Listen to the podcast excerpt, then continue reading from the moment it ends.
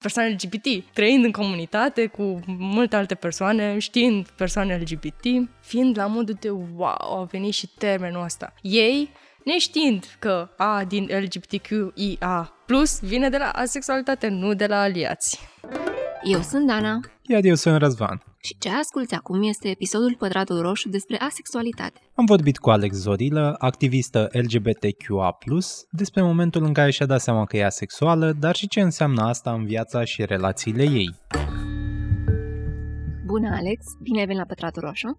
Bună și bine v-am găsit! Aș vrea să începem cu un mic detaliu. În timpul acestui uh, interviu, cum ai vrea să te adresăm? Alex UK și sunt o persoană gender, adică folosesc cam orice pronume. Deci masculin, feminin, neutru, e perfect. Cum vreți voi. Ce s-a întâmplat la 12 ani? Ah, la 12 ani. Atunci mi-am dat seama că sunt mai întâi bi și apoi peste câteva zile gay. Mi-am dat seama că nu pot să fac asta, să continui cu bisexualitatea, că nu e pentru mine. E ok, sunt de fapt gay. Și de atunci am pornit într-o aventură, ca să spun așa, cu identitatea mea și orientările mele, în care am aflat din ce în ce mai multe lucruri despre mine, foarte personale când spui lucrurile astea, mă gândesc la un proces totuși destul de complex și totuși erai un copil copil. Cum de-ai găsit informația să-ți dai seama că te identifici cu lucrurile astea? Uh, la noi în clasă eram clasa a cincea pe atunci. Și la noi în clasă era presiunea asta socială să fii cu un băiat și să ai o relație pentru că așa era cool.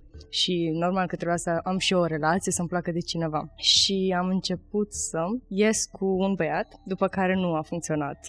Desigur, o relație foarte serioasă atunci, la 11 ani. Și am început să ies cu alt băiat. Așa mi-am dat seama că eu nu vreau să-i sărut, că nu vreau să-i ating, că nu mi se părea deloc interesant să fiu cu ei, mi se păreau foarte plictisitori. Nu aveam mai nimic în comun în afară de jocurile pe care le jucam pentru că și mie îmi plăcea să mă joc foarte mult și de obicei ne alergam prin curte și mereu am fost așa mai băiețoasă și mi-am dat seama că ok, poate că îmi plac tipele și am și avut un vis cu cea mai bună prietena mea, așa mi-am dat seama, foarte clișeic știu, dar am avut un vis cu ea și eram așa mult mai apropiată de ea și cred că am și sărutat în visul ăla și atunci a fost momentul meu de aha, ok, mi-a plăcut ce s-a întâmplat. Deci cred că asta este. Și ai spus și ei? Nu, nu, nu. N-am mai continuat oricum relații de prietenie cu ea, a fost mai complicat, a fost și o dramă și cam s-a terminat pe atunci prietenia. Dar eu am rămas cu gândul ăsta că ok, cred că sunt gay. Și cu ei ai spus prima oară treaba asta? La câteva zile de când am avut uh, acest moment de Evrica, am sunat-o pe cealaltă cea mai bună prietena mea, aveam două. Eram un trio pe atunci și i-am spus, nu i-am spus de vis, dar i-am spus că, ok, trebuie să spun ceva pentru că mă apasă foarte tare. Eu cred că sunt bi. Și mi-a spus că, a, e, e super ok și cred că și mie îmi plac fetele. și apoi peste câteva minute, dar să știi că cred că de fapt nu sunt bi deloc, cred că sunt gay. Și nu, ok, dar poate te mai gândești și tu că na, avem 12 ani, adică nu este ceva bătut în cuie. Mai stai și te gândești și vezi până la urmă cum te simți. Și a fost un răspuns destul de ok. Asta m-a ajutat. Dar de atunci nu mi-am mai făcut așa un coming out decât pe la 17-18 ani când am venit la accept. Dar în tot intervalul ăsta ai discutat cu familia? Adică au văzut, nu știu, niște schimbări la tine în felul în care te comportai sau... Da, sigur au văzut niște schimbări. Doar că mereu am avut o atitudine mai, nu aș spune agresivă, dar mai strictă față de cum să se comporte ei față de mine. Adică eu sunt persoana asta și trebuie să mă acceptați. Nu aveți încotro. Eu sunt așa și uh, o să continui să particip la activități LGBT, o să mă implic, o să fac toate lucrurile astea, o să fiu persoană publică dacă este, ca să vorbesc despre anumite situații și asta este, trebuie să vă convină dacă vreți să fiți parte în viața mea sau nu. Asta a fost mai mult atitudinea mea și a funcționat. Și ai zis că la 17-18 ani a apărut accept. Și ce s-a întâmplat atunci? Credeam ca toată lumea pe la vârsta asta de 15-16 ani, mă rog, acum 5 ani, că acum ei sunt mai cool și știu deja de toate treburile astea cu LGBT și asociații. Dar pe vremea mea, acum am 23 de ani, deci acum 5-6 ani, nu știam că există organizații LGBT, că există grupuri pentru persoane LGBT. Credeam că pur și simplu toată lumea este in the closet și poate ai norocul la un moment dat să întâlnești o altă persoană gay și asta e. Că nu, nu credeam că există cineva care să apere drepturile persoanelor LGBT sau oameni care chiar se implică în activism. Nu știam ce e aia. Și am găsit accept pentru că făceau evenimente de genul board games într-un bar de pe la universitate. Și mi-a spus un prieten de ei. Ok, Alex, tu vorbești foarte mult despre LGBT mereu Uh, eram la liceu pe atunci și am zis că hai să îți pun de accept și mi-a dat un pliant ceva de la ei. M-am uitat și am zis, wow, există așa ceva, nu m-am gândit în veci să caut o organizație LGBT în România. Cream că e doar în afară. Și m-am dus la ei și m-am scris ca voluntar. Așa am început. Și în ce moment ți-ai dat seama că de fapt ai putea fi asexuală? Asta a venit mai târziu. Eram un accept deja de un an, doi și începusem să-mi dau seama că ok, e posibil să nu fiu doar gay. Dar uh, eu vreau să dau la farmacie în perioada aia, la UMF și am zis că nu pot să mă concentrez pe asta acum, trebuie să dau bacul, trebuie să dau admiterea și apoi o să aflu și eu, o să mă descoper mai bine, ca să iau, să intru cu bine și să termin această etapă din viața mea. Și asta am făcut. Am mers în vamă după admitere, ca orice persoană care vrea să scape stresul vieții și am început să întreb prietenii. Ei cum se simt în legătură cu identitatea lor de gen? Și ce e aia? Ce e genul pentru ei? Cum se simt cu anumite pronume? Cum se simt cu atracția sexuală. Ei simt atracția sexuală și ce înseamnă asta pentru ei. Pentru că erau niște lucruri vagi. Eu fiind deja în comunitatea LGBT, știind mulți oameni din comunitate, mi-am dat seama mult mai ușor că, ok, stai, e posibil să nu mă identific, să nu fiu chiar cis, să nu fiu homosexuală, cum ar fi. Și așa am început să caut. Pentru că mi-am dat seama că există diferențe uriașe între modul în care eu vedeam anumite lucruri și cum se raportau prietenii mei la ele, de fapt. Te-am întrebat asta pentru că acest episod, până la urmă, a pornit de la ideea a sexualității și a faptului că ascultătorii podcastului au cerut acest lucru. Ai putea să ne dai o definiție a sexualității ca să avem o imagine mai clară de ce ai simțit că acolo ți locul? Da, o să spun mai bine mai întâi definiția greșită a sexualității, aceea că persoanele asexuale nu fac sex. Ceea ce este puțin jignitor la adresa persoanelor sexuale nu e adevărat. Persoanele asexuale nu simt atracția sexuală, așa cum o simte o persoană homosexuală, heterosexuală, pansexuală. Cam asta ar fi diferența. Deci lipsa atracției sexuale față de o persoană. Dar? Există persoane asexuale care... Ar fi trei mari categorii, să le spunem așa. Persoanele asexuale care simt foarte rar atracție sexuală și poate vor să facă sex. Depinde cum se raportează la acest aspect al intimității, ca să zicem așa. Persoane asexuale care trebuie mai întâi să se îndrăgostească de persoana respectivă, să simtă alte atracții, cum ar fi cea romantică, platonică față de partener și atunci de-abia simt atracție sexuală, sau persoane sexuale care nu simt niciodată în viața lor atracție sexuală și poate niciodată nu vor să facă sex. Și mai sunt și persoanele aromantice, e sigur. Adică există persoane asexuale și aromantice. Sau există doar persoane aromantice care au o sexualitate. Nu ne oprim doar la asexualitate.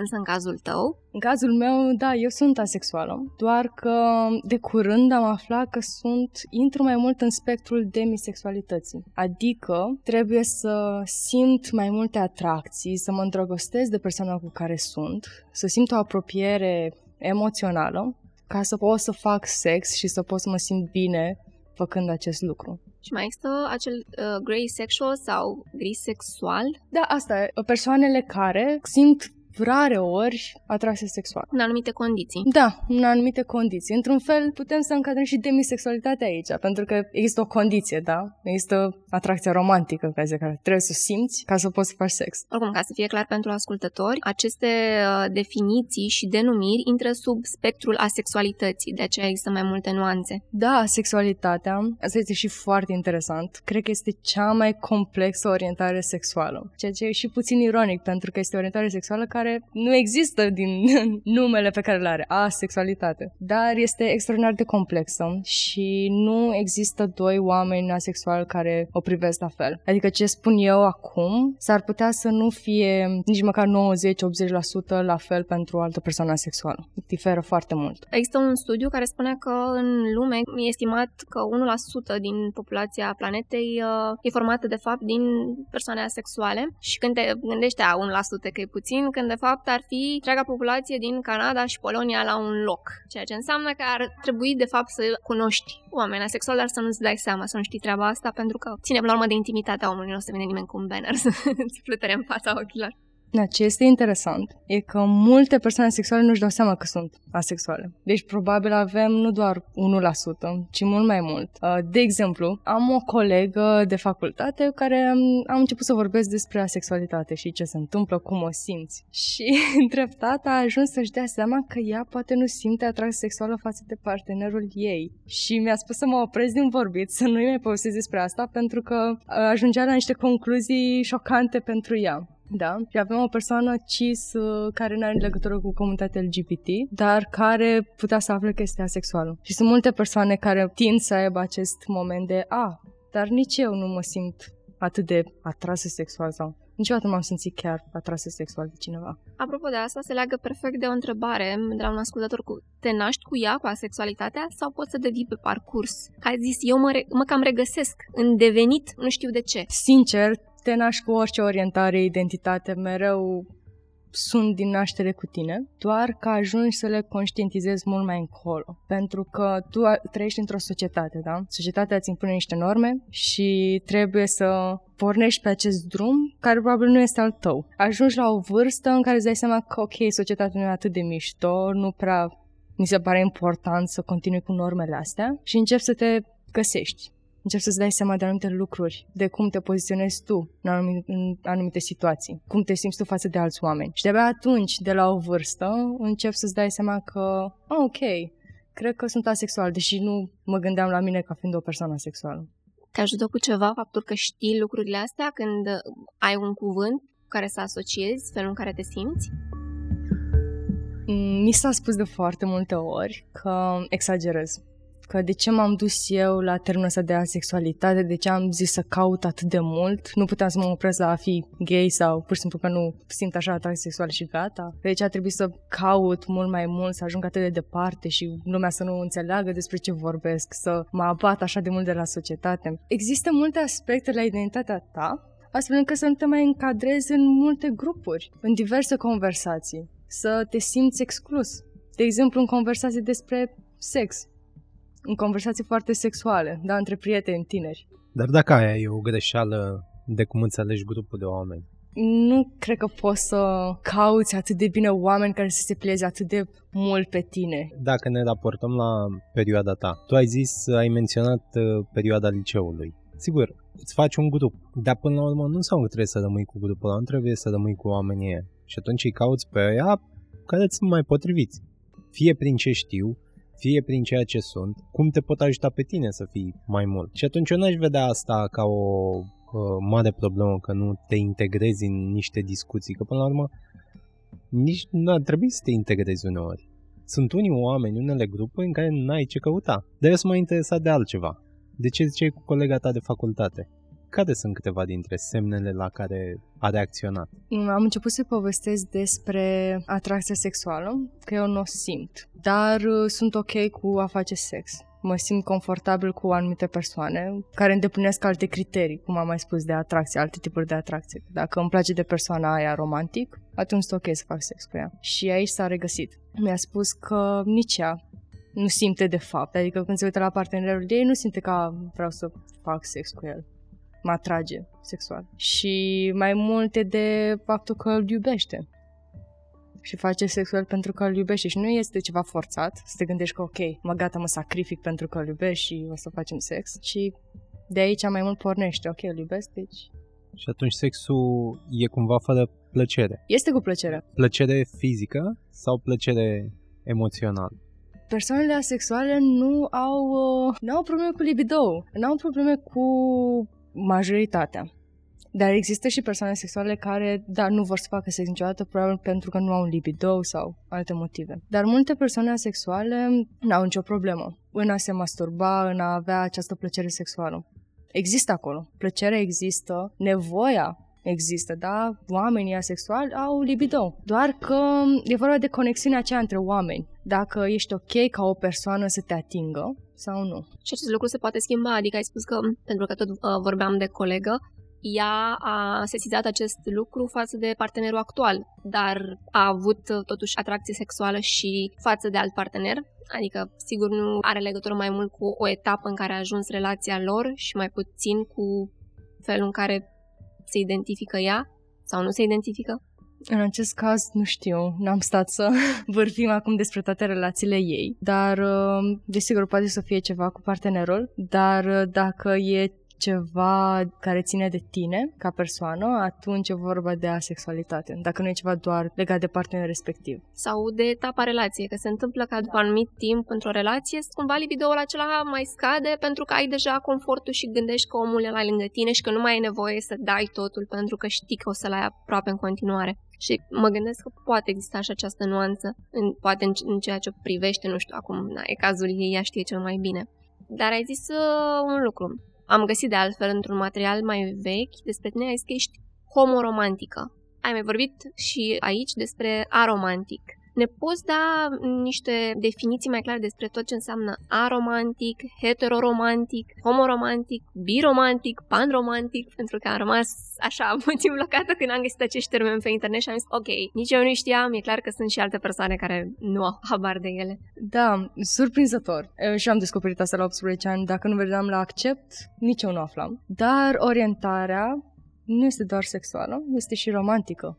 Sunt două. Și toată lumea are aceste două orientări. Da, avem de- identitate de gen, știm ce înseamnă, am tot auzit de ideologia de gen și toate problemele din ziua de azi în România, dar or- despre orientare nu s-a prea vorbit așa clar, doar despre orientarea sexuală, dar este și cea romantică. Și uh, cea romantică vorbește mai mult despre atracția romantică pe care o simți față de oameni. Atracția romantică, platonică, se îndreaptă în, în partea asta de emoții. Dacă avem o persoană romantică, nu simte iubire, nu se îndrăgostește niciodată sau poate din când în când, poate foarte rar, cum am spus și la sexualitate. Dacă avem o persoană homoromantică, um, de obicei aici încadrăm, dacă avem o persoană homoromantică și homosexuală, este gay, lesbiană, dacă sunt împreună. Sau dacă avem o persoană heteroromantică, heterosexuală, este o persoană obișnuită, cunoscută, da, mai și cis probabil, deci da. Și biromantic, avem bisexual, există și biromantic, normal. Dacă avem o anumită orientare sexuală,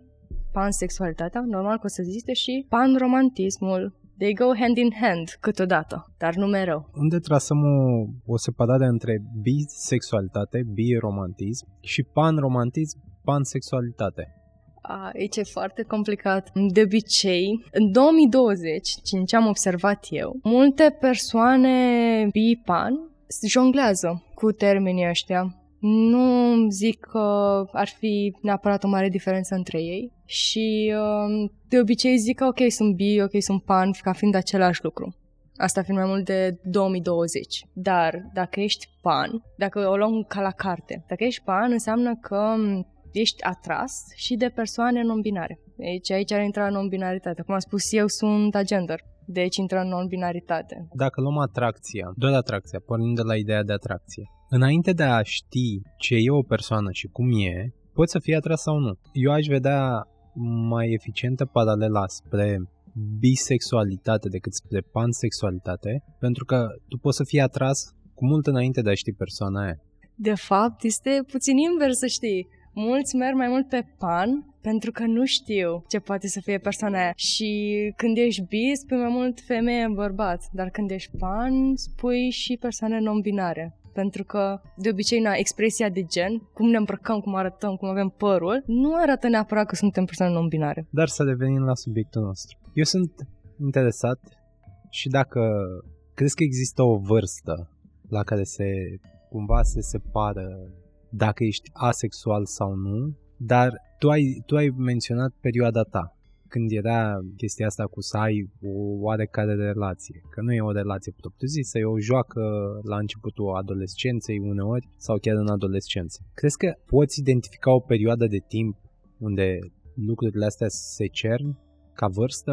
Eu aș zice că ține de țară. Hai să luăm cea mai bună țară și după aia luăm România. Care e cea mai bună țară? O să zicem Olanda, dar nu este perfectă, dar zicem Olanda. În Olanda ar fi pe la 14-15 ani ei au educație sexuală în școală și vorbesc despre LGBT. Deci, cu siguranță la ei e puțin mai devreme, în adolescență. În cam 14-15 ani, orientativ, acum nu pot să zic nimic sigur, dar ei ajung să se găsească mult mai ușor, pentru că au instrumentele necesare. Acum, paralel în România, dacă tu nu te gândești că eu o să caut acum despre gay pe Google, nu prea dai peste gay.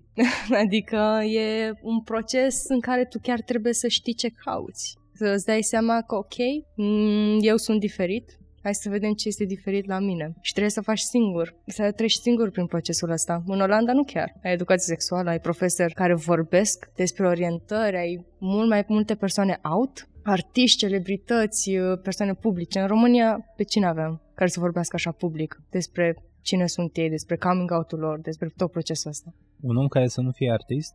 Pe nimeni. Care să aibă și o influență, sau hai să nu-i spunem influență, să aibă o greutate a declarațiilor. Nu avem. Dar să fixăm perioada asta pentru o țară bună. 13-15. Dar la vârsta aia copiii, adolescenții, ar și vrea să, ar vrea să fie populari. Cum controlezi ponderea între dorința lor de a fi popular și atunci să călărească un val al popularității și chiar să se înțeleagă pe ei. Crezi că educația sexuală deplină, nu o oră de educație sanitară, îi poate ajuta să chiar să se identifice corect și nu doar să se plieze pe un, pe un moment? Clar nu. Nu este suficient să ai parte de o oră în care ți se face ți se arată cât de cât structura, că există orientare sexuală, orientare romantică, identitate de gen. Ți le trântește cât de cât mai ok și ți le arată. Există un proces apoi cu tine, mai îndelungat, în care cumva, dacă te-ai identificat puțin de tot cu ce ți s-a prezentat, îți rămâne în creier. Rămâne acolo cu tine și te tot gândești la asta. Ok, gay, foarte interesant. Atracție față de persoane de același sex, foarte interesant. Oare de ce am rămas cu lucrul ăsta? Și te bântuie puțin. Chiar te bântuie și începi să cauți mai multe informații. Dar ai nevoie de startul ăsta. Ai nevoie de un start. Te ai nevoie de niște cuvinte cu care să jonglezi, ca să te identifici, să-ți dai seama cum se raportează alte persoane la modul în care te simți tu. Pentru că așa funcționează o societate, de fapt. Noi șeruim poveștile noastre și cumva alți oameni se regăsesc cât de cât în ele. Și zic, a, ah, deci probabil și eu sunt asexual acum. Puțin, probabil sunt asexual. Deci hai să caut mai multe despre termenul ăsta, ce înseamnă. Să văd dacă chiar sunt sau... Apropo de vârstă, tu ai punctat la un moment dat, într-un articol, că te-ai simțit singură. De ce? Cu cât ai mai multe label-uri, da, etichete, să le spunem. Etichetele mele ar fi astea cu agender, um, homoromantismul, uh, asexualitatea. Avem pe astea trei. Uh, desigur, pot să fie și altele, da? Depresie, altele, multe lucruri care țin de identitatea ta ca om. Și în momentul în care ți le iei, ți le asumi, Desigur că vine cu un anumit risc, un risc de a fi puțin mai exclus de societate de normă. Pentru că altcumva stai la o masă cu oameni care majoritar sunt cis, albi, fără probleme de fapt, hetero, vorbind despre situațiile lor normale, obișnuite și făcând probabil și câteva glume care posibil să fie puțin cam într-un mod mai atacant așa pentru tine, care să te afecteze. Pentru că ei, ei nu au nicio problemă. Ei sunt privilegiați. Ei se simt bine cu cine sunt. Tu de când nu te-ai mai simțit bine cu cine ești. Și trebuie să trăiești cu tine, cu identitățile astea, pe care poate nu le-ai vrut neapărat, cine le vrea, știi? Da, uite aici, intrăm într-o dezbatere dacă vrei. Oamenii se simt bine cu ei, unii din ignoranță, aș spune că foarte mulți oameni din ignoranță, pentru că nici nu se cunosc foarte bine, fie că vorbim pe sexualitate, fie că vorbim pe oricare alt nivel. Apoi, tu, care te-ai identificat prin mai multe trăsături, de ce n-ai, nu te-ai simțit bine cu tine? Nu te-ai simțit bine cu tine sau nu te-ai simțit integrat în cercul ăla? Că devenim la ideea cu grupurile. Este vorba și despre reprezentare. Este vorba că ești tu unic cu identitățile tale, ești minoritar și restul se simt bine cu cine sunt și știu cât de cât cine sunt și sunt ok. Dar te-ai gândit că în grupuri, dacă ei lua pe indivizi în parte, toți sunt minoritari într-o anumită măsură, dar nu pe același palier. Unii poate nu sunt minoritari sexual, unii nu sunt minoritari sau sunt minoritari financiar, alții educațional, iar la educațional sunt suficienți. Da, normal, adică toți, dacă mă, trăim în România, toți trăim at some point într-o minoritate. Da? Pentru că, na, mulți dintre noi suntem săraci, mulți dintre noi nu avem parte de cine știe ce educație pentru că nu avem bani, deci suntem minoritari, dar uh, mă gândeam mai mult pe subiectul ăsta. de orientare, de identitate. Eu aș adăuga aici că aici voiam să ajung de fapt. Avem să, să avem educație sexuală în școli și o componentă psihologică foarte puternică, o consiliere psihologică. Pentru că până la urmă, și să rezum, să, să ajung la concluzia mea, nu contează cum te identifici. Adică, sigur, contează în general, dar valoarea ta ca om e dată de ce știi să faci și ce poți să faci și ce faci.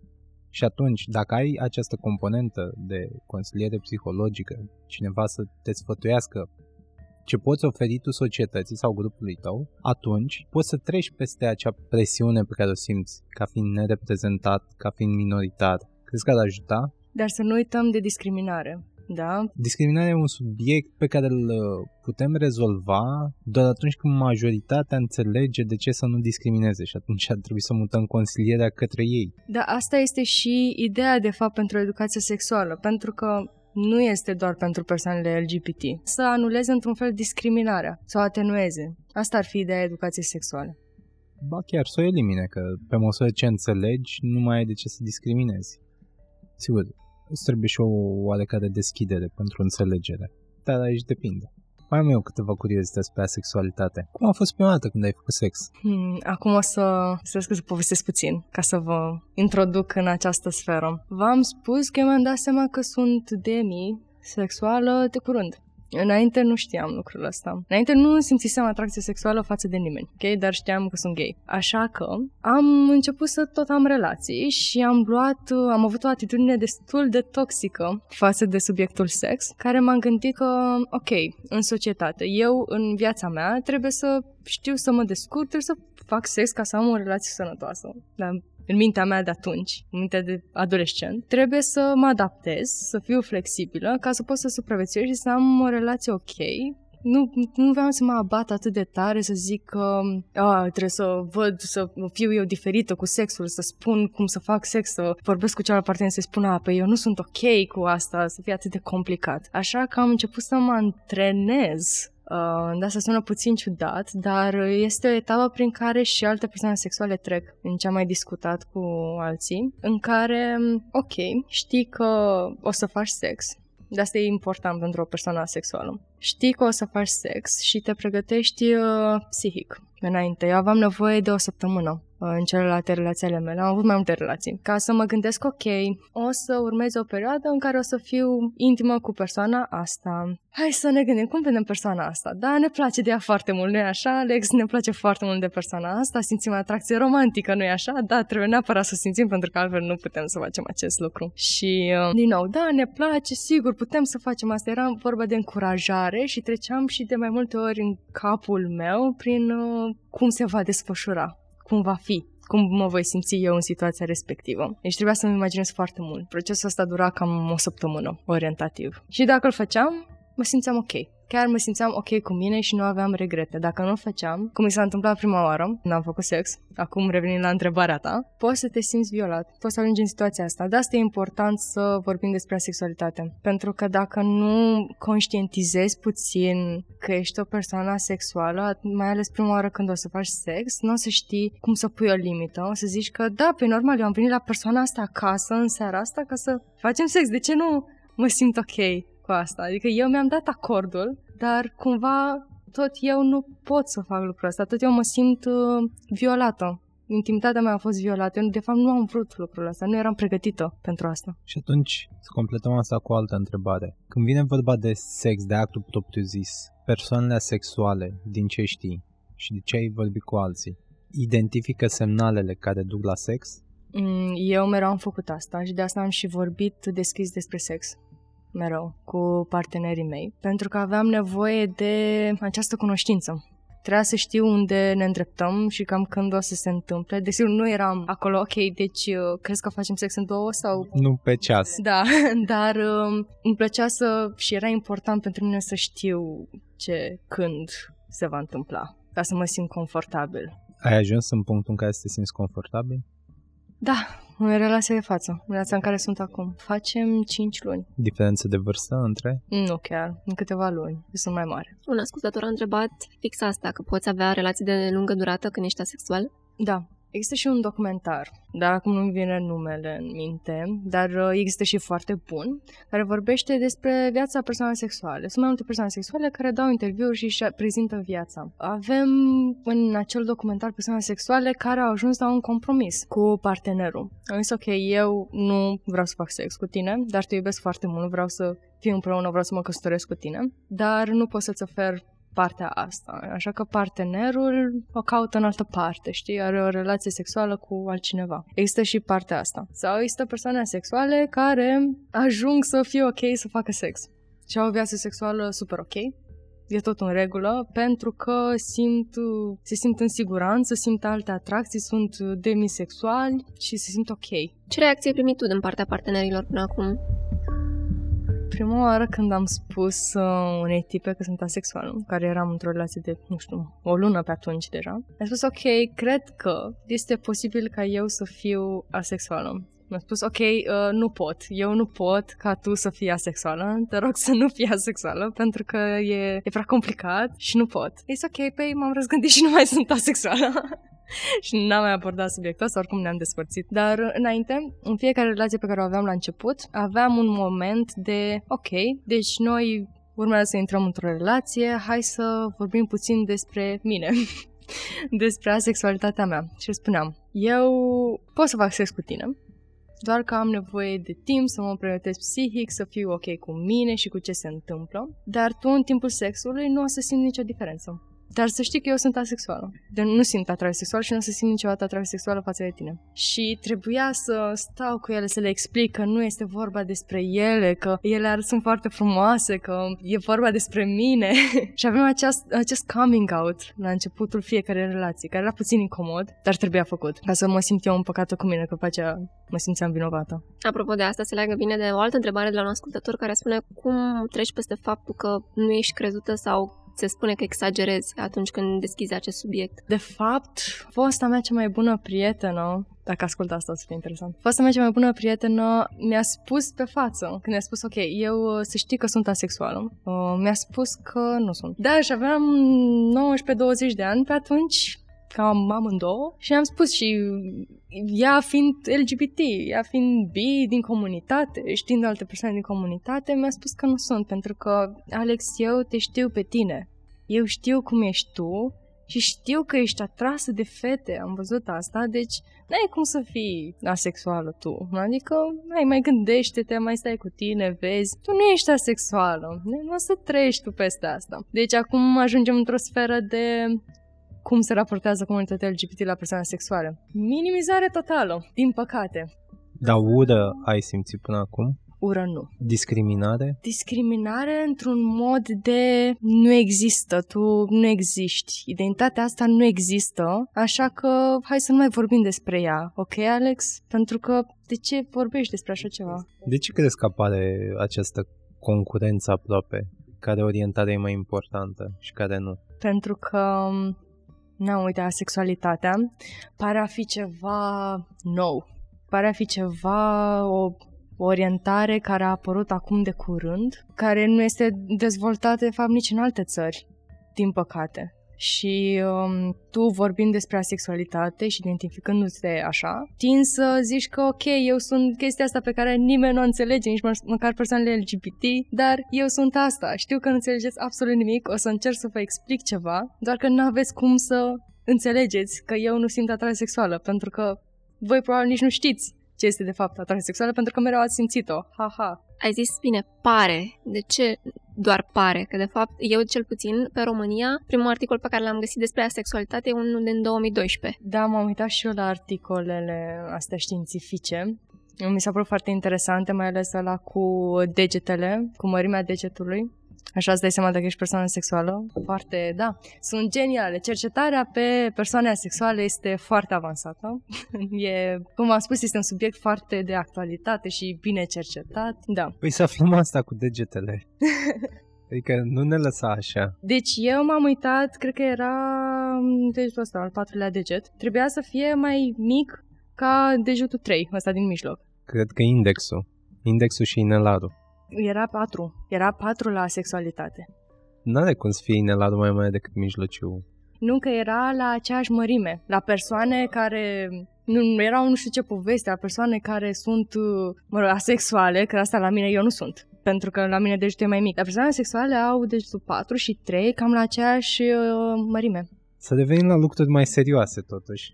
Cum e relația cu familia? Cât știu, cât nu știu, ce le-ai zis, când le-ai zis.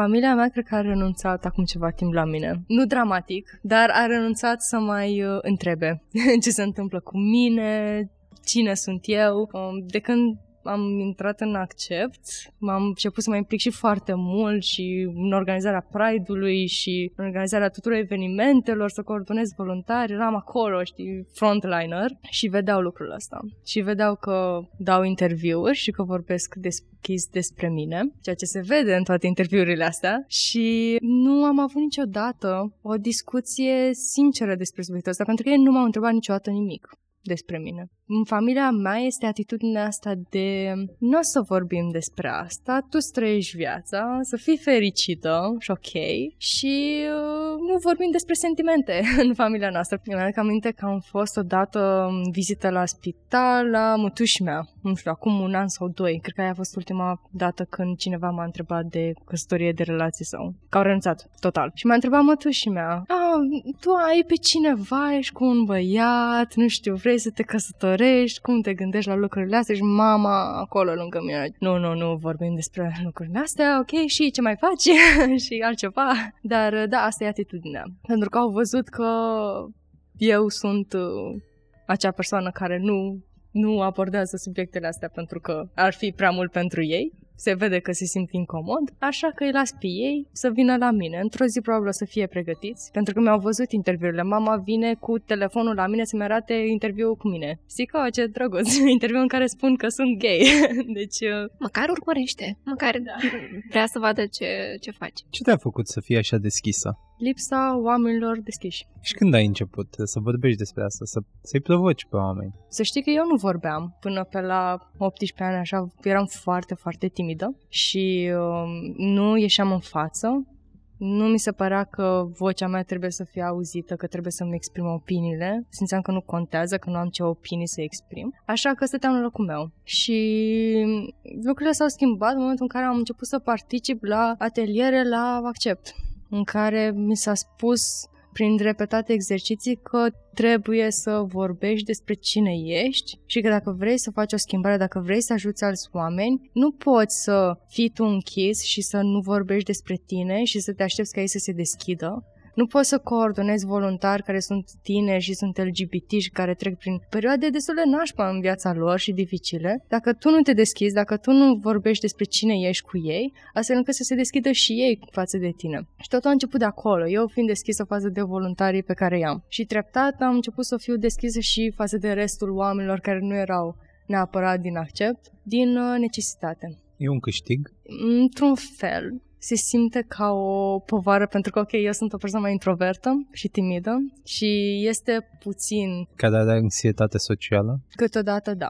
Mai ales de la pandemie. Înainte nu prea aveam asta, dar... Și care provoacă discuții? Hmm, nu știu dacă devin persoana asta. Sau te bucură asta? Că e și asta o componentă importantă. Dacă îți face plăcere să pornești dezbaterea sau să vii tu cu răspunsuri pe ea? Cred că îmi place mai mult să vin cu răspunsuri.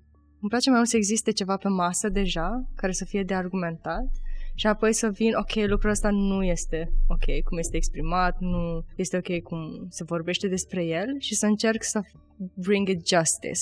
Pentru că am, chiar dacă sunt timidă, am chestia aia înăuntru meu de trebuie să faci ceva, nu poți să lași să treacă lucrul ăsta, nu poți să lași așa situația Trebuie să, chiar dacă tu mori în sinea ta, trebuie să vorbești, trebuie să-ți deschizi gura și să spui ce crezi. Pentru că ce crezi tu e posibil să fie foarte, foarte ok, să conteze. Și ce reacție au avut copiii cu care ai vorbit despre asta? Uite, la Accept s-a produs un lucru foarte, foarte drăguț. Cred că asta a fost schimbarea pe care am dus eu în asociație. Faptul că copiii îmi spun dacă sunt depresivi, dacă vor să se sinucidă și lucruri serioase din zona asta. Îmi spun. Pentru că știu că eu o să înțeleg și o să știu cum să-i ajut. O să știu ce trebuie să fac. O știu că trebuie să vorbesc cu psihologul și într-un fel să ajut în sfera asta, că avem psihologi la accept și știu cum să gestionez situațiile de genul ăsta. Și am creat relația asta de siguranță în care eu pot să fiu acea persoană pentru ei față de care se simt safe și căruia pot să-i spună că ok, eu chiar vreau să mă sinucid acum și îți spun ție asta ca ultima mea resursă. Asta leagă cumva și de o întrebare pe care a pus un ascultător că ai mers la terapie, ai fost acolo, ai vorbit cu cineva pe sfera asta? Da, am fost uh, la terapie un an de pe la 19 la 20 de ani. Așa, și am început din nou terapia acum câteva luni, mai mult pentru partea de familie, pentru că nu o să intrăm acum în partea asta, că e foarte mult, dar probabil dacă aș citit câteva lucruri despre mine, mai vorbim despre familia mea, care este foarte complexă și în toate părțile și interesantă, cu trei mame, un tată și mulți frați. Da, și mai mult vreau să vorbesc despre asta la terapie decât de identitățile mele, pentru că voiam să accept într-un fel ce mi s-a întâmplat și cum au decurs lucrurile în tinerețea mea, când eram mic. Și cum se duce tinerețea ta până la 30 de ani? Cum, cum a dată tinerețea ta până la 30 de ani? Cum o vezi? Cred că o să continui să mă zbat, măcar până la 30 de ani, măcar până atunci. O să continui să ies din bula mea, ca să vorbesc cu oameni. O să continui să mă simt incomod din când în când, ca să vorbesc despre lucruri serioase și poate pe la 30-40 de ani o să pot să mă așez și eu să fiu mult mai liniștită. Zic, ok, cred că am făcut suficient deocamdată, probabil acum nu o să mai ies eu neapărat în față, dar tot o să fiu pe acolo. Nu o să mai fac activismul ăsta de eu în prima linie, ci un activism de la distanță mai mult. Când discutam de educație sexuală, ai spus că îi poate ajuta pe toți oamenii să-și înțeleagă, să-și înțeleagă cumva locul și rostul. Dar aș mai avea ceva în vedere aici. De ce crezi că oamenii, cei care sunt majoritate pe o anumită zonă, nu mă refer neapărat la hetero, la alb, dar există homofobie și în interiorul comunității. Și atunci, ce îi face pe cei care au o, un fragment de majoritate să nu-i dorească aproape pe ceilalți?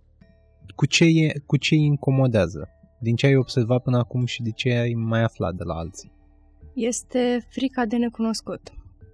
Dar e un necunoscut cu care tu n-ai legătură. Exact. De asta este atât de înfricoșător. Pentru că tu e, nu-l cunoști, nu, nu-l știi, nu-l înțelegi. Cum de poate exista așa ceva când eu nu mă simt așa, când eu nu sunt așa, când ce am eu în apropierea mea nu este așa. Este o altă lume, deci dacă nu face parte din lumea mea este ceva greșit și n-ar trebui să existe, pentru că lumea mea e perfectă cât de cât așa cum e și dacă acest lucru necunoscut și înfricoșător, desigur n-ar spune ei că e înfricoșător pentru că ei sunt curajoși și n-au nicio problemă cu asta, cum să vină acest lucru în sfera mea, cum să se apropie acest lucru necunoscut, care probabil mi-ar dăuna cu siguranță cumva, în sfera mea și să-mi perturbe mie toate relațiile și tot ce am eu. Dar, de fapt, n-are nicio treabă cu asta. De fapt, faptul că o altă persoană are o anumită orientare, identitate, n-are nicio treabă cu modul în care tu îți trăiești viața, cu modul în care apropiații tăi își trăiesc viața, nicio treabă. Când ai menționat relația aceea de o lună și că n-a vrut să fie asexuală, ai, ai mai întâlnit uh, în, în comunitatea tipelor gay, să izolăm așa, ură sau discriminare față de tine pentru că vrei un pic mai mult? Vrei să mai adaugi încă ceva pe lângă încă ceva pe lângă încă ceva? Nu aș spune ură. E puțin exagerat. Aș spune frustrare. Există o frustrare la nivelul comunității, nu doar de lesbiene, ci întreaga comunitate LGBT, mai ales când vorbim despre subiectul trans, de exemplu. De ce trebuie să vorbim despre persoanele trans? Adică noi deja avem atât de dificil. Ia suntem gay și încercăm să avem same-sex marriage și să vină și persoane trans și să cerem și pentru persoanele trans lucrurile astea există. Este în comunitate și așa ceva. Nu zic că nu generalizez, da? Sunt doar câțiva oameni, dar sunt. Și asta se aplică și pentru alte minorități. Da, avem persoane sexuale care, oricum, la noi în România, în comunitatea LGBT nu există și uh, ajungi să fii și tu pe acolo, să spui, a, da, sexualitate și toată lumea zice, wow, ce e asta? persoane LGBT, trăind în comunitate cu multe alte persoane, știind persoane LGBT, fiind la modul de wow, au venit și termenul ăsta. Ei, neștiind că A din LGBTQIA+, vine de la asexualitate, nu de la aliați. Și apropo de homofobie, că ați atins subiectul ăsta, există această tendință, mai ales la lesbiene, să apară acest uh, mascul alfa, care vrea să repare. El poate să te facă pe tine să nu mai fii lesbian. În cazul tău au fost tipe care au zis că lasă că te rezolv eu, știi? Da, au fost. Ce mi-a plăcut mie cel mai mult, mă rog, în ghilimele plăcut, dar am rămas cu amintirea asta pentru că mi s-a părut genial cum mi s-a întâmplat asta. Um, am făcut sex cu o tipă care am în relație atunci și cum am terminat, stăteam în pat și se uită la mine și îmi spune nu pot să cred că ești asexuală. Tu nu cred că ești asexuală, n-ai cum să fii asexuală. Da, că am făcut sex și a fost atât de bine și toate lucrurile astea. Nu, nu ești. E, e atitudinea asta de cum poți să fii bun la pat, cum poți să te pricepi la ceva la care tu zici că n-ai treabă, zici că ești asexuală, că așa, cum să fii? Știi? Sigur e... Nu știi tu. Probabil că nu știi și asta e. Înainte să închem, vreau să atingem ideea violului corectiv în care unele persoane asexuale au fost violate de oameni care au crezut că așa ar putea să facă să simtă plăcere sau să devină active sexual. Ce poți face tu ca individ să nu ajungi în punctul ăla? Cum poți să te protejezi? În primul rând, trebuie să ai grijă la persoanele pe care ți le alegi în jurul tău. Să știi că relația pe care o ai se bazează pe romantism, se bazează pe iubire, se bazează pe o plăcere din asta de caracter, de respect, ceva mai mult de atât, încât să știi că persoana aia mă vede într-un fel în care nu mi-ar face niciodată ceva rău, ceva ce n-ar fi bine pentru mine, ceva ce m-ar pune într-o situație aiurea de obicei, în relație între tipe, nu vorbim așa de des despre partea asta de violență fizică. Dar există. Există în anumite relații. Și mai aici nu trebuie să vorbim neapărat despre persoane asexuale care au parte de această posibilă corecțiune, nu știu cum să-i spunem. Dar, uh, da, trebuie să ai grijă cu cine ești și să fii sigur că persoana aia îți vrea binele și că nu aveți o relație care se bazează pe așa de mult pe partea sexuală. E destul de important din punctul meu de vedere, atunci când ai o relație cu cineva, chiar dacă ești persoană sexuală sau nu, să ai o relație care se bazează pe respect și pe iubire și apoi partea sexuală să fie așa ca un plus, ca ceva intim pe care poți să-l faci cu cealaltă persoană, nu ca ceva pe care se bazează relația. Pentru că dacă vrei o relație long term, it's probably not gonna work. Ca un soi de concluzie, dacă printre ascultătorii noștri se află în adolescent sau major care uh, simte că trece prin lucrurile astea sau nu înțelege de fapt ce îi se întâmplă, ce poate să facă, unde poate să meargă, la cine să apeleze? Mm, da, foarte bună întrebare.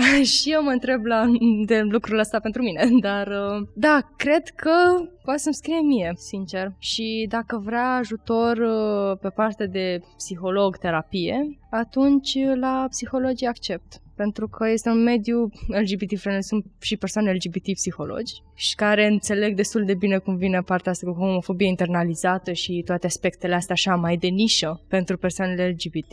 Deci ar primi un ajutor destul de bun din partea lor, iar dacă au nevoie de um, o persoană cu care să discute mai pe larg subiectul asexualității, pentru că vor să înțeleagă ce se întâmplă cu ei, pot să discute cu mine. Pot să-mi trimită cel mai simplu un mail și de acolo continuăm discuția sau să-mi scrie pe Facebook. Mail la ce adresă? alexarondacceptromânia.ro iar pentru terapie la Accept, psiholog arondacceptromânia.ro Super, mulțumim mult, Alex! Și eu vă mulțumesc foarte mult!